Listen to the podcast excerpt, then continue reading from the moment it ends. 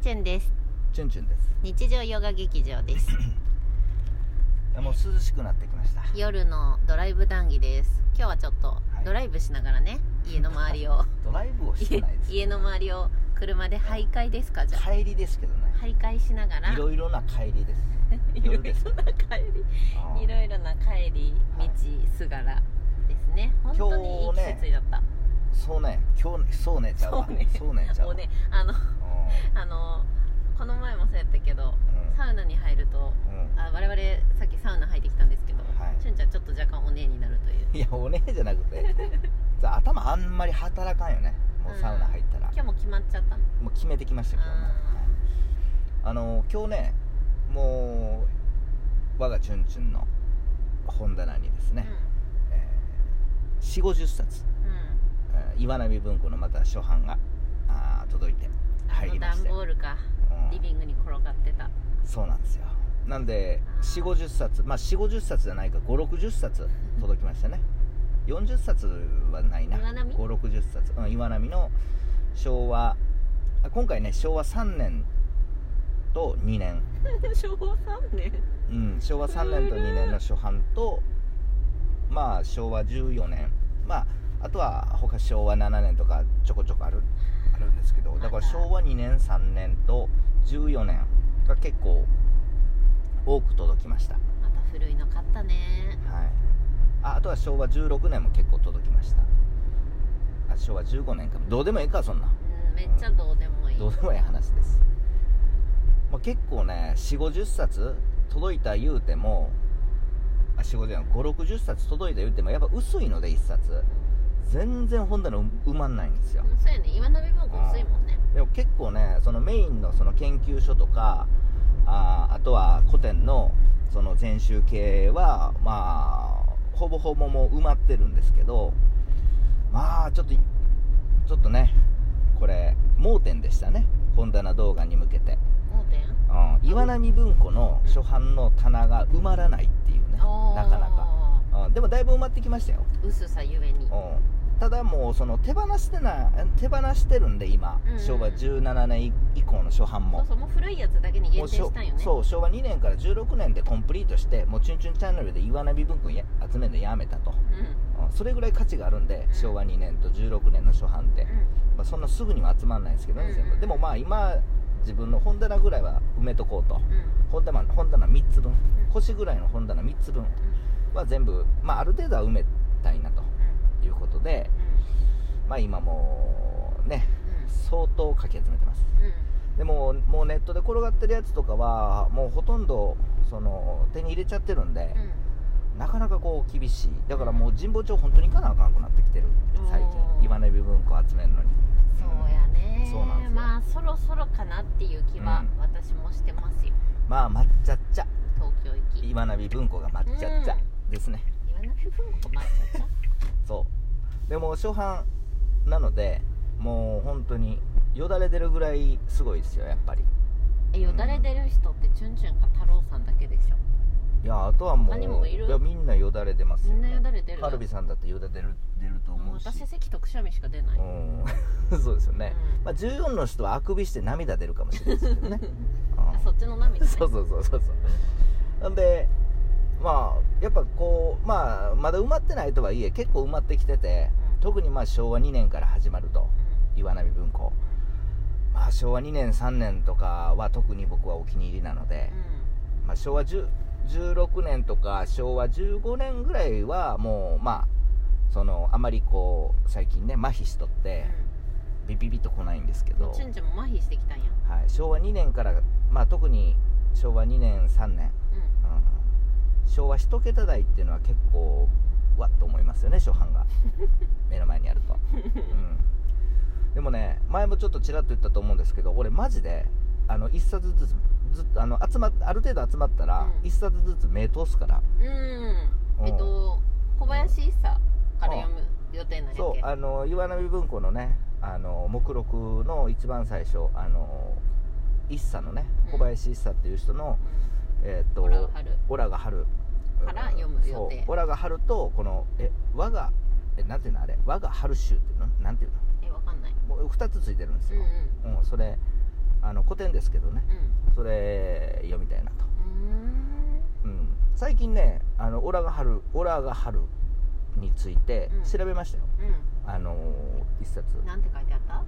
あのねまあ一冊ってさあれ俳諧っていうの？うんあの俳句みたいな。俳句の世界のことね。俳句の人でね、でその人が晩年ねその晩年子供があの娘が生まれるのかな。その娘についてもちょこちょこ書いてるん。まあ、うん。その娘が生まれたその喜びがですねそのまあ日記形式で書いてるんですけど、うん結構ねあの本になったのは死んでから一茶が死んでからなんですよね。そういうの多いな。あれ江戸時代の人か一茶っていうのは。本うん江戸時代やな。1600何十十何年とか二十何年三十何年忘れたけど、まあ、関ヶ原以降でしたわ、うん。であの小林一茶の娘。あ結局死ぬみたいなんですけどね、だからその生まれた喜びとうん。この亡くなる病気でね、のそんな長生きはしてないんですけど娘は、うん。それがまあ主題っていうかきんきっかけになったうんもので。これね本になるのは死んでから本になって、えーただそのなんつうの挿絵とかうん。そういったなんつうんやろそういうまあ出版する予定もともとこう出版する予定のものやったんじゃないかなっていうのは、容易には出版しようとしとったけど。うん、なくなっちゃったみ出たいな。版する前に、はいはいはい。あの亡くなってる。でまあ後々ね、うん。うん別の人が出版するうんというような話みたいですよ、ううん。ん